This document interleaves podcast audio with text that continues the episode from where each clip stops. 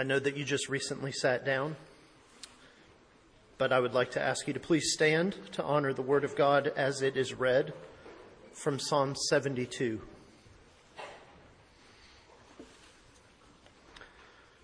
Of Solomon, give the king your judgments, O God, and your righteousness to the king's son. He will judge your people with righteousness and your poor with justice. The mountains will bring peace to the people, and the hills by righteousness.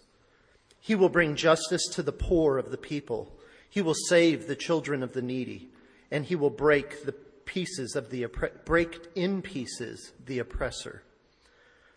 They shall fear you as long as the sun and moon endure throughout all generations. He shall come down like rain upon the grass before mowing, like showers that water the earth. In his days the righteous shall flourish, and abundance of peace until the moon is no more. He shall have dominion also from sea to sea, and from the river to the ends of the earth. Those who dwell in the wilderness, those who dwell in the wilderness will bow before him, and his enemies will lick the dust. The kings of Tarshish and of the isles will bring presents. The kings of Sheba and Seba will offer gifts. Yes, all kings shall fall down before him. All nations shall serve him. For he will deliver the needy when he cries, the poor also, and him who has no helper. He will spare the poor and needy and will save the souls of the needy. He will redeem from their life. He will redeem their life from oppression and violence. And precious shall be their blood in his sight, and he shall live and the gold of Sheba will be given to him. Prayer also will be made for him continually, and daily he shall be praised. There will be an abundance of grain on the earth, on the top of the mountains. Its fruit shall wave like Lebanon, and those of the city shall flourish like grass of the earth. His name shall endure forever. His name shall continue as long as the sun and men shall be blessed in him. All nations shall call him blessed. Blessed be the Lord God, the God of Israel, who only does wondrous things. And blessed be his glorious name forever. And let the whole earth be blessed with, filled with his glory. Amen and amen. The prayers of David, the son of Jesse, are ended. Thank you. Be seated.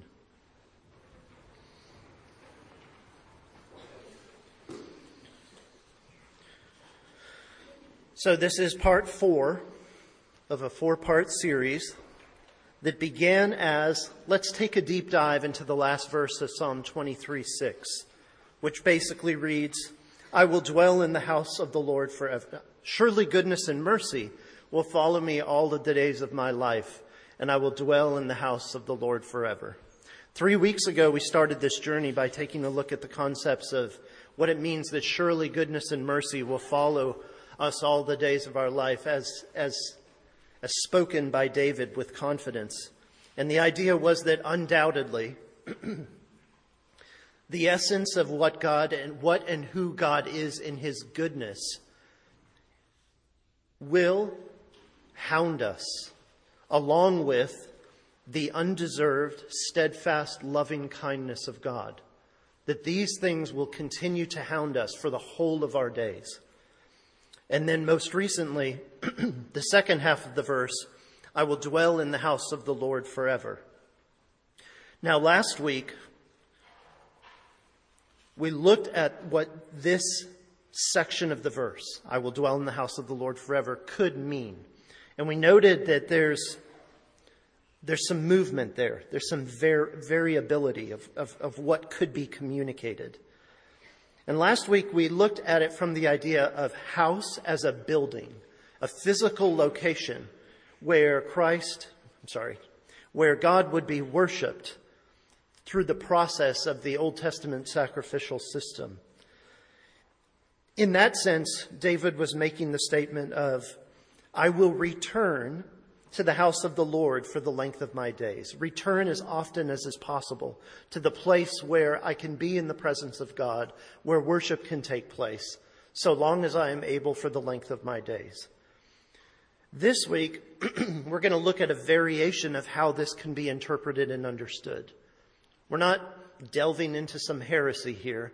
There's a lot of flexibility in the language. And like we noted last week, the way that this whole concept is set up by God himself in 2 Samuel chapter 7 leads to a both and understanding of this passage.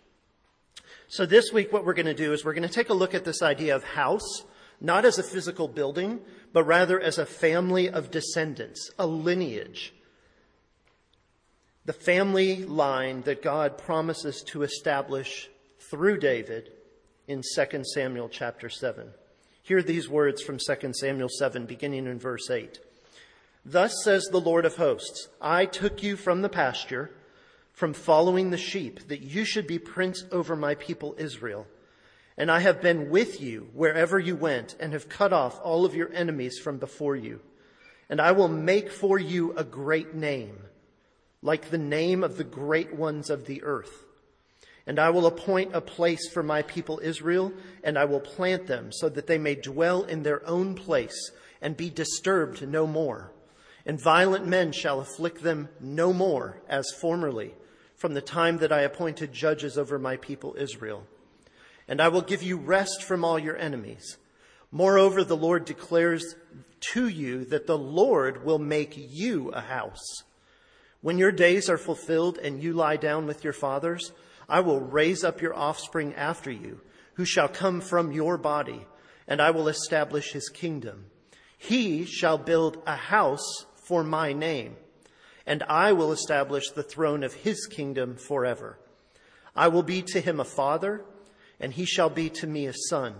And when he commits iniquity, I will discipline him with the rod of men and the stripes of the Son of Men. But my steadfast love will not depart from him, as I took it from Saul, whom I put away from before you. And your house and your kingdom shall be made sure forever before me. Your throne shall be established forever. God's covenant promise to David is both a covenant promise that incorporates the idea of a house that one day will be built for God, a house of God in the presence of God for worship. But more than that, it's a promise that God makes by his own name and by his own hand that he will build the house of David, that he will give a great name to David and will establish for eternity the kingdom of David. So that brings us to Psalm 72, which, as we noted at the very beginning, is not a psalm of David. It is, in fact, a psalm of Solomon, and I'm not going to dispute that this morning.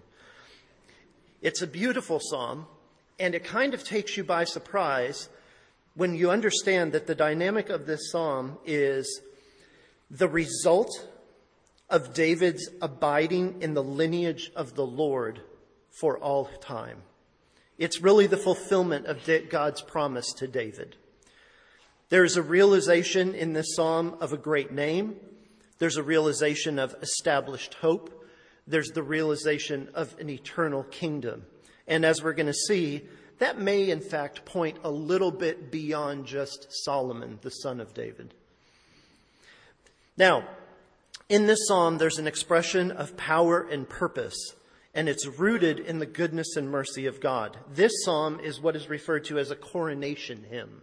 All right? It's going to be something that is celebrated and used at the time in which the king is crowned and celebration is made as with hope and with joy the nation looks to a new chapter of leadership and existence. And in this coronation hymn, Solomon is going to focus on what is most important for the king. Now, it's interesting because if you asked previous kings in history, what is most important as you become king and take over duties? you might get some very interesting answers. And those answers might center around things like power and how to hold on to it, manipulation, how to cause others to think the way that you want them to think. Okay? Solomon goes nowhere, nowhere even remotely close in any of this. As we're going to see, his focus is on using humbly what God provides to take care of the weakest and the most vulnerable. Because only in that setting, only in that accomplishment of kingship, will the true peace of God be ministered to his people. And that's an incredible thing. You know, we, we know the story of how Solomon goes on to um, respond to God telling him, You can ask for whatever it is that you would like. And his request is that God would give him wisdom. And God is pleased with that request by Solomon. And God grants him wisdom, and then he grants him everything else on top of it great wealth, great riches, great renown, um, power and growth and expansion of Israel under his kingship.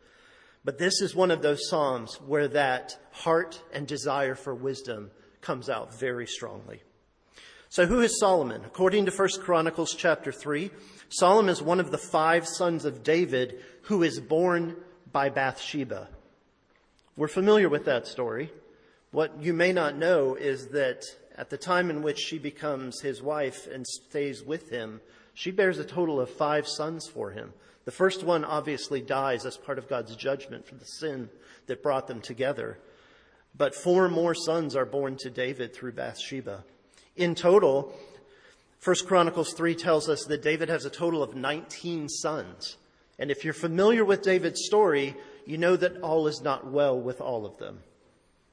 Okay, there's a lot of intrigue, there's treachery, there's usurping, there's murder. And not all 19 of David's sons makes it to adulthood unscathed. David promises Bathsheba that Solomon will be the one who is crowned and recognized as king after him. And this comes in the midst of trouble. This is not a simple, I have spoken, I am the king, so be it, and everybody responds. No, in fact, there's even more trouble related to the power vacuum that is perceived and what happens immediately before David's death. And one of his other sons sets himself up to be king, and that, of course, creates more conflict. But David makes the promise, despite trouble, that Solomon will be king. And David follows through on that promise, despite trouble. And Solomon is, in fact, crowned to be king. When God offers Solomon his request, like I previously mentioned, Solomon asks for wisdom, and God is pleased. According to 1 Kings chapter 3, we read that Solomon obeys and honors his father David, that he loves God, and that he walks in the statutes of his father. And that reality, that description, though it will become complicated over the course of his life, that description of Solomon is reflected in this psalm. So, here is the structure of our coronation hymn from Psalm 72. It's basically three parts. Section number one is going to be the first purpose of kingship. The first purpose of kingship. This is in verses 1 through 7. And the first purpose of kingship, this might be familiar to you, is the concept of goodness. This is going to be set up with a progression of first, what it is that the king will do. And then that flows, secondly, into what it's going to look like for those that are part of this kingdom. So, kingdom, kingship purpose number one, goodness, verses one through seven. Kingship purpose number two, you might be able to guess, is in fact mercy. And this is found in verses 8 through 14. And what happens here is Solomon pivots. And instead of first talking about what the king will do and then talking about what it will look like, he's going to go in reverse order and talk about what it looks like and then what it is that the king will do. So we have this chiastic structure to the way that these two purposes are set up and explained here. And then finally, we finish with a word of celebration. And this is found in verses 13 through 20. This is the celebration of the king. And the celebration centers around this concept of an eternal name. Okay, one of the promises that God makes from 2 Samuel chapter 7 to David that I will make a great name for you, a name that is like the great men of old. So let's dive in and take a look at our first purpose, this concept of goodness. Now, as a reminder, because it's been a few weeks, goodness is the idea of the essence of God Himself as both good and the source of all good which leans towards the idea of prosperity and is experienced in the way of prosperity. This is reflecting about God. This is the essence of God in both who he is and also how he is experienced by those who receive his goodness. Okay? And the purpose here is to communicate the character of God within the role of the administration of justice. So, purpose number one, reflecting connected to the goodness of God, is about communicating the character of God in the administration of justice. Now, there's two requests in this hymn, and the first one jumps right at the very first verse. Give the king your judgments, O God, and your righteousness to the king's son.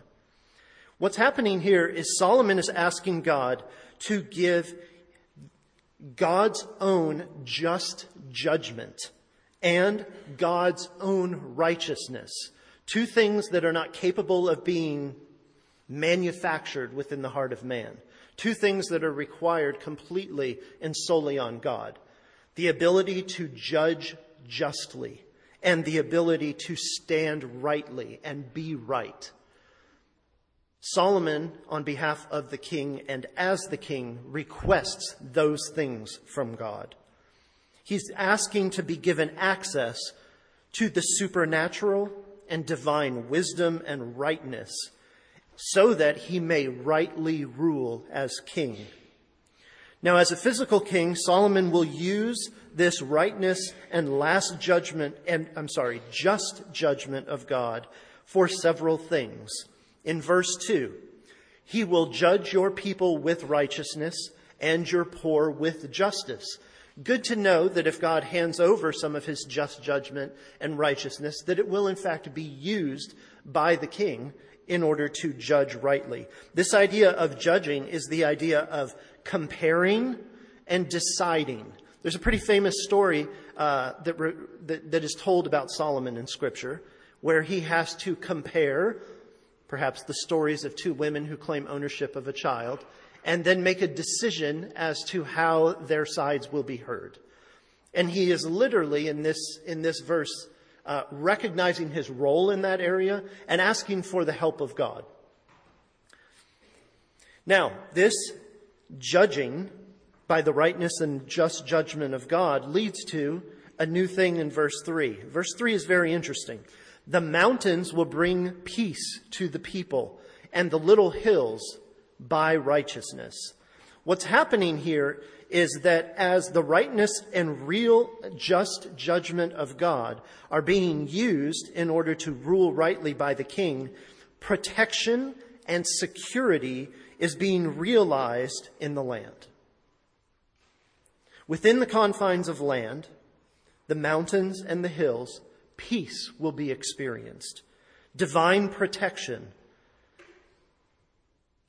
fulfilled completion from God. But that's not it. In verse 4, Solomon says, He will bring justice to the poor of the people, He will save the children of the needy, and He will break into pieces the oppressor.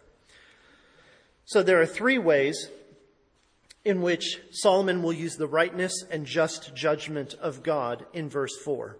Number one, the deliverance of justice for the poor. Now, this phraseology of poor and needy that Solomon uses here goes directly back to Psalm 86. Okay, our very first sermon of this series, we looked at exactly this phraseology. And the idea was this when you read the word poor, you're talking about those who are poor in status. They have no power. They do not have the ability to dictate their life towards the better. Okay? And often the people without power are the people without money, the people without status, the people without influence. And so when Solomon talks about the poor, he's talking about those who lack power. And when he's talking about the needy, He's literally meaning needy. These are the people who are without. They do not have. And they must be given, otherwise they will not have. Okay? So in verse 4, the rightness and just judgment of God will lead to justice for those who do not have power, deliverance for the children, the most vulnerable of those who are needy and without. It's one thing for parents to be needy and without. It's another thing for those that are the most vulnerable and have nothing to be delivered and taken care of. And Solomon, keep in mind, is saying that is in fact the purpose of the king. The purpose of the king is not to fulfill his own quest for power, but the purpose of the king is to use the divine, that which has been granted by the goodness of God himself, to seek justice and care for the most vulnerable. And finally, how's that going to happen? Well, in order for good to abound, evil must be destroyed. And the idea is that the rightness and just judgment of God will be used to literally crush those who oppress the poor, those who take advantage of those who are powerless. So, that's what the king will do. What will it look like? Well, in this section, talking about goodness as the first purpose of the king, Solomon is, in, is, intentionally using what we would call upholding and refreshing language. Okay? Um, we mentioned that the poor are those that are powerless, the needy are those who are without. Uh, this is the exact phraseology and imagery that his father David used in Psalm 36. And by using power to bring justice to the powerless, the king is creating a place of peace. Now, this idea of peace, shalom in the Hebrew, is actually a concept that's not just the absence of conflict. This is the idea of a place and a situation where there is completeness and soundness. That's how peace is, is, is described biblically. It's to be in a place where there can be completeness and soundness. I don't know about you, but sometimes God uses conflict in my life and the lessons that come about from that to bring a full understanding and fullness of joy. So when we say peace is not just the absence of conflict, peace really gets to the heart of working through conflict so that God can do his work in us and through us to bring us to a place of completeness and soundness, which is the working of peace. So, what is it going to look like? Well, in verse 5, we read, They shall fear you as long as the sun and moon endure throughout all generations. This means that the fear of God, the right perspective on who God is, and the right response to Him can continue open endedly so long as the king walks in obedience to his calling. Now, you might say, well, there's a whole lot more involved than just the king walking in obedience to his calling. But I will draw your attention back to the lessons that are learned after the division of the kingdom of God. When the kingdom is divided north and south and we embark on two separate roads with a lineage of kings, we read that for the northern kingdom, history doesn't last very long because as a whole, the kings that take the throne turn away from the living God and they live according to the statutes of what they think is right.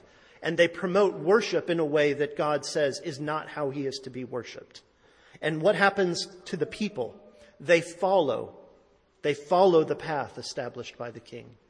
But then we read about the southern kingdom, and we read where there are times where in the southern kingdom there are kings who rise up and gain the throne, and they do the same thing. They walk away from the truth of God.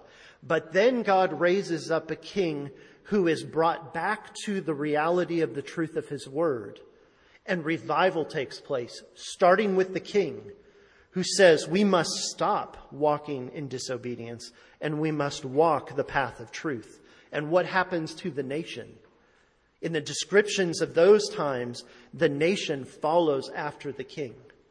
And so to say that the fear of God will continue so long as the king walks in obedience is to speak from a perspective after the fact, looking at the actual history of Israel and saying, this is true when the king walked in obedience, when the king used his power and his receiving the goodness of God to administer justice and care for the poor and lead the people in the truth of the Word of God, they followed and peace prevailed. In verse 6, we read, He shall come down like rain upon the grass before mowing, like showers that water the earth.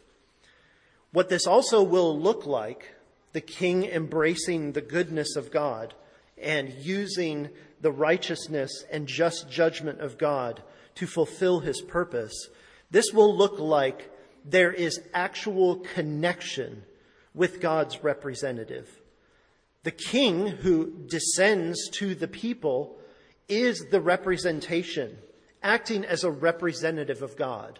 And it's building and nourishing connection and relationship between the one who represents God to the people and those that are encouraged and nourished by God himself.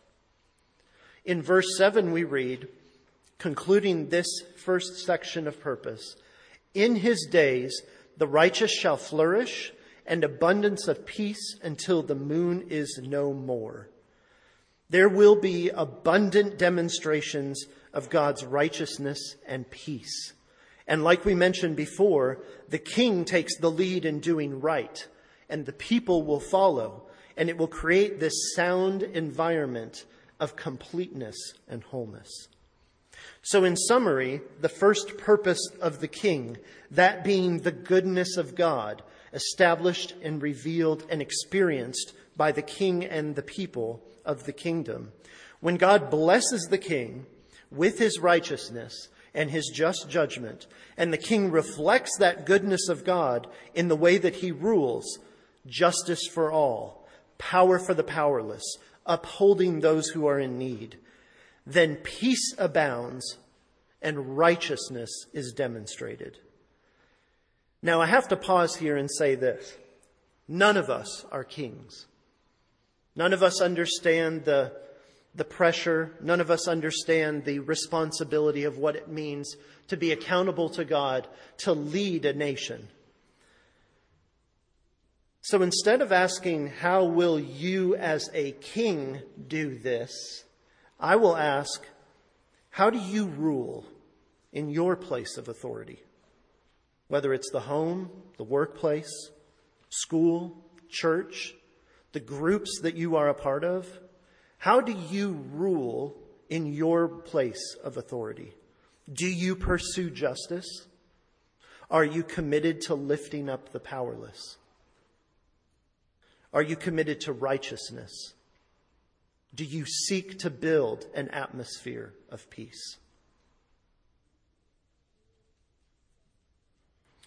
Verses 8 through 14 take us to the second purpose of kingship. And this is the purpose of mercy. Now, this one is going to be presented in the opposite order. We will begin with what the reign of the king will look like well, sorry, we're going to begin with, sorry. Verse 8 gives us a transition, and this is going to bring us towards an emphasis on the victorious reign of the king. What it will be and how it is measured. And it's in reverse order from the first purpose because what it looks like, here's what it looks like, comes first. Okay? Now, I'm going to give you a warning up front. I've identified this second purpose as mercy okay, which the, the exploded concept for us is the undeserved, steadfast, loving kindness of God. Um, it's not going to look like that, okay, through the first few verses here, but stick with me and it'll all make sense. In verse 8, Solomon writes, He shall have dominion also from sea to sea, from the river to the ends of the earth. What this looks like is dominance dominance and rule beyond just Israel, across the world, generically speaking. This idea of from sea to sea, we even understand that in modern day United States of America. This idea of from the river to the ends of the earth is an unspecified generic understanding that the dominance of the king who is living according to his purpose and ruling according to his purpose will lead to dominion across the earth. There's no limit to the extent in which God's promise to grow and establish the kingdom could be realized and fulfilled. In verse 9, Solomon says, Those who dwell in the wilderness will bow before him, and his enemies will lick the dust. This is the idea of control, because those who live, dwell in the wilderness, those are the ungovernable ones. Those are the ones that fall under no easy man's authority. They are the hardest to control. Some translations even talk about the wild beasts, and there's speculation as to whether they mean humans or animals. These are the ones who are ungovernable, and yet, as the kingdom of God goes forth in obedience according to the purposes of grace and mercy, there will in fact be control over that which is ungovernable and humiliation upon the enemy. This idea of licking the dust. The same contempt as shown all the way back in Genesis 3 when God says to the serpent, All the days of your life you will crawl on your belly and consume the dust of the earth. This is lick, not quite as intense. And finally, in verses 10 and 11, the idea, the picture that we get of purpose number two is this the kings of Tarshish and of the isles will bring presents. The kings of Sheba and Seba will offer gifts. Yes, all kings shall fall down before him. All nations shall serve him. This is the idea of unfettered victory. The kingship of God reigns victorious over the ends of the earth and all who would call themselves kings and rulers. The emphasis is not on specific people, even though you might be led to think that by the mentioning of Tarshish. This conjures, conjures as far as the people groups go to the west. Sheba conjures as far as the people groups go to the south of the Arabian Peninsula. And Seba, we are not sure what that is, but the idea being an extension of as far as the peoples go in a different direction all of the people groups and all of the kings who rule over those peoples find themselves subject to the victory of the king. Now, what is it that causes such dominant victory? We've kind of turned pretty drastically here. We went from use the goodness of God to bring power to the powerless and to uphold those who are needy to all of a sudden we are waving the flag of victory and speaking about conquest and the expansion of the kingdom. Well, looking at the next set of verses that enables us to see um, what the king will do, we come face to face with salvation language. Look at verse 12. For he will deliver the needy when he cries the poor also, and him who has no helper. We've seen this word for deliver before from Psalm 86 when David says, You have plundered my soul from Sheol, the abode of the dead. This idea of deliver is to plunder or snatch up those who are vulnerable from that which could destroy them. David is identifying this back in Psalm 86 as God's steadfast love, mercy for the poor and needy. And Solomon here agrees. This is in fact mercy. In verse 13, we read, He will spare the poor and the needy, and He will save the souls of the needy. This idea of spare is the idea of compassion, compassion for the powerless and those who are without. The idea of save in verse 13 is to deliver from death, to deliver the very life, the very breath of the needy from death. And in verse 14, Solomon says, He will redeem their life from oppression and violence, and precious shall be their blood in His sight. Now, this idea of redeem, I want you to notice that it's different than deliver. Because this is the first time where he mentions the fact that those who are oppressed, those who are poor, those who are needy, their blood may in fact be shed, be spilled. Redemption is different than deliverance. The violence may very well kill them, but when it does, their blood shall be counted as precious. In verse 15, we get our final statement of what the king will do, and it is very simple He shall live.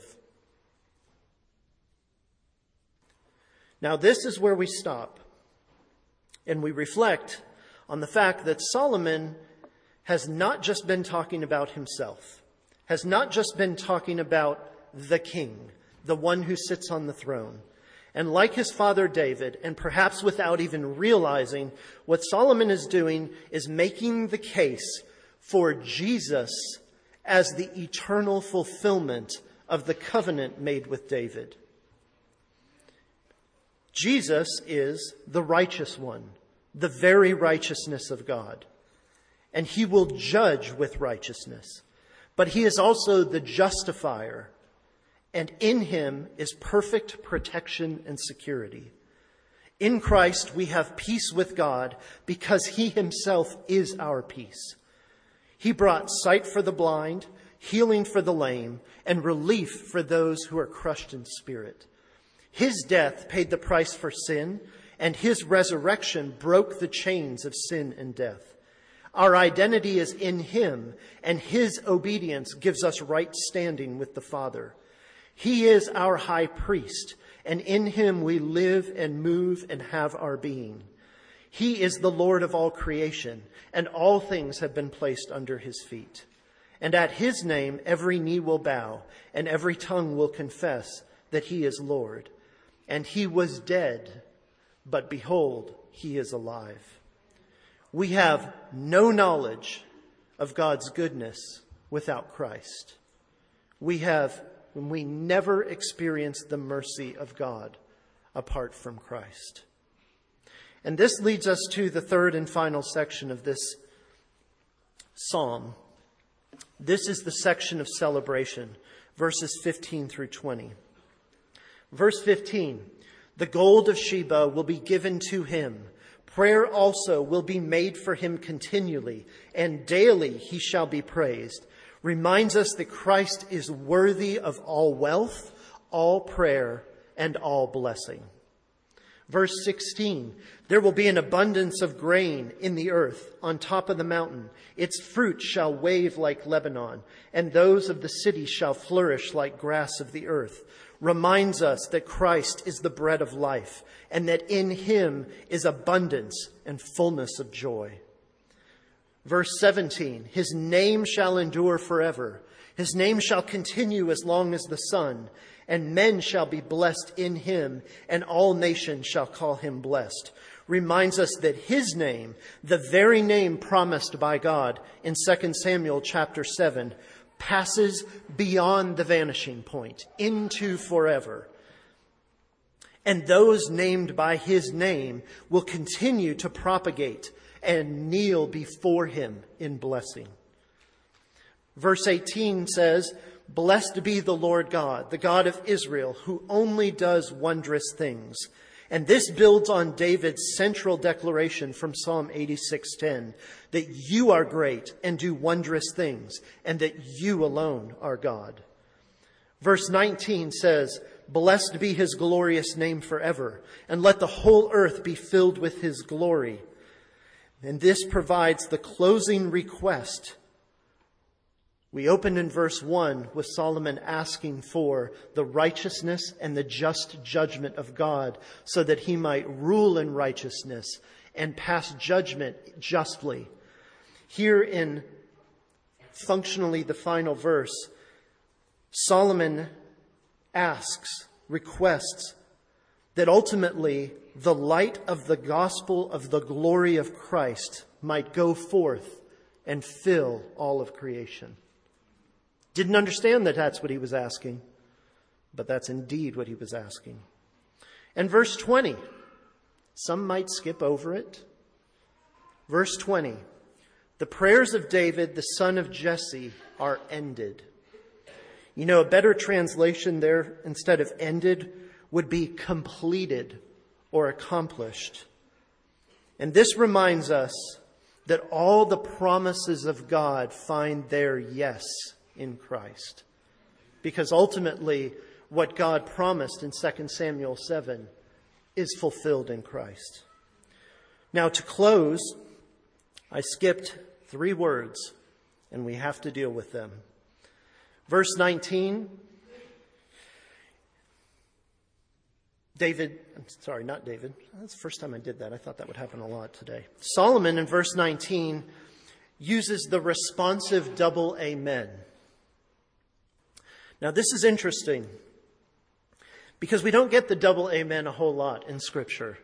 And when we do get it, just a handful of times in the Old Testament, it is specifically and purposely to affirm and connect with the revealed Word of God. It's used to, in connection with blessing. It's also used in connection with cursing. But it is used specifically as the Word of God is revealed, and it is affirmed after the revelation of God. And that is also the case here. But in the New Testament, when we take all of this and we see the ultimate fulfillment in Christ, Christ liberally uses the double amen. And John records it liber- very liberally for us. The difference is that instead of using the double amen in the New Testament, uh, the way it's used in the Old Testament to respond to and affirm truth that has been spoken, Christ uses the double amen at the beginning as an effort to show that he is the one that is now establishing truth. It's not a response to the truth that has been spoken. It is the so be it, the affirmation before the truth is even spoken, which establishes the truth. So there's a full circle of fulfillment in the double amen. And to close out our time together, we're going to take a look at a selection of the double amen statements recorded in John's Gospel. Unless one is born again, he cannot see the kingdom of heaven. Unless one is born of water and the Spirit, he cannot enter the kingdom of God. Whoever hears my word and believes him who sent me has eternal life. An hour is coming and is now here when the dead will hear the voice of the Son of God, and those who hear will live. It was not Moses who gave you bread from heaven, but my Father gives you the true bread from heaven. Whoever believes has eternal life. If anyone keeps my word, he will never see death. Before Abraham was, I am. I am the door of the sheep. Unless a grain of wheat falls into the earth and dies, it remains alone. But if it dies, it bears much fruit. Whoever believes in me will also do the works that I do. Greater works than these will he do, because I am going to the Father. You will weep and lament, but the world will rejoice. You will be sorrowful, but your sorrow will turn into joy. And whatever you ask for of the Father in my name, he will give it to you.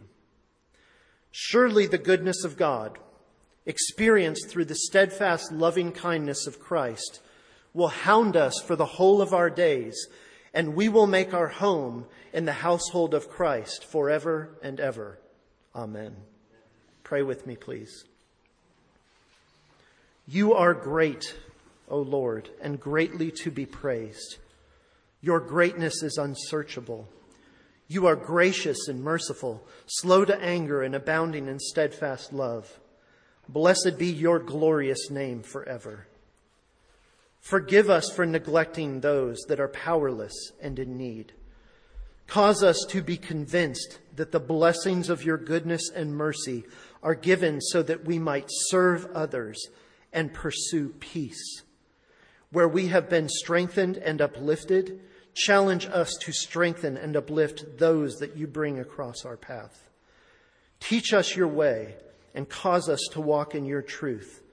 Unite our hearts and concentrate our affections to fear your name. Let the earth be filled with the glory of Christ, we pray. Amen and amen.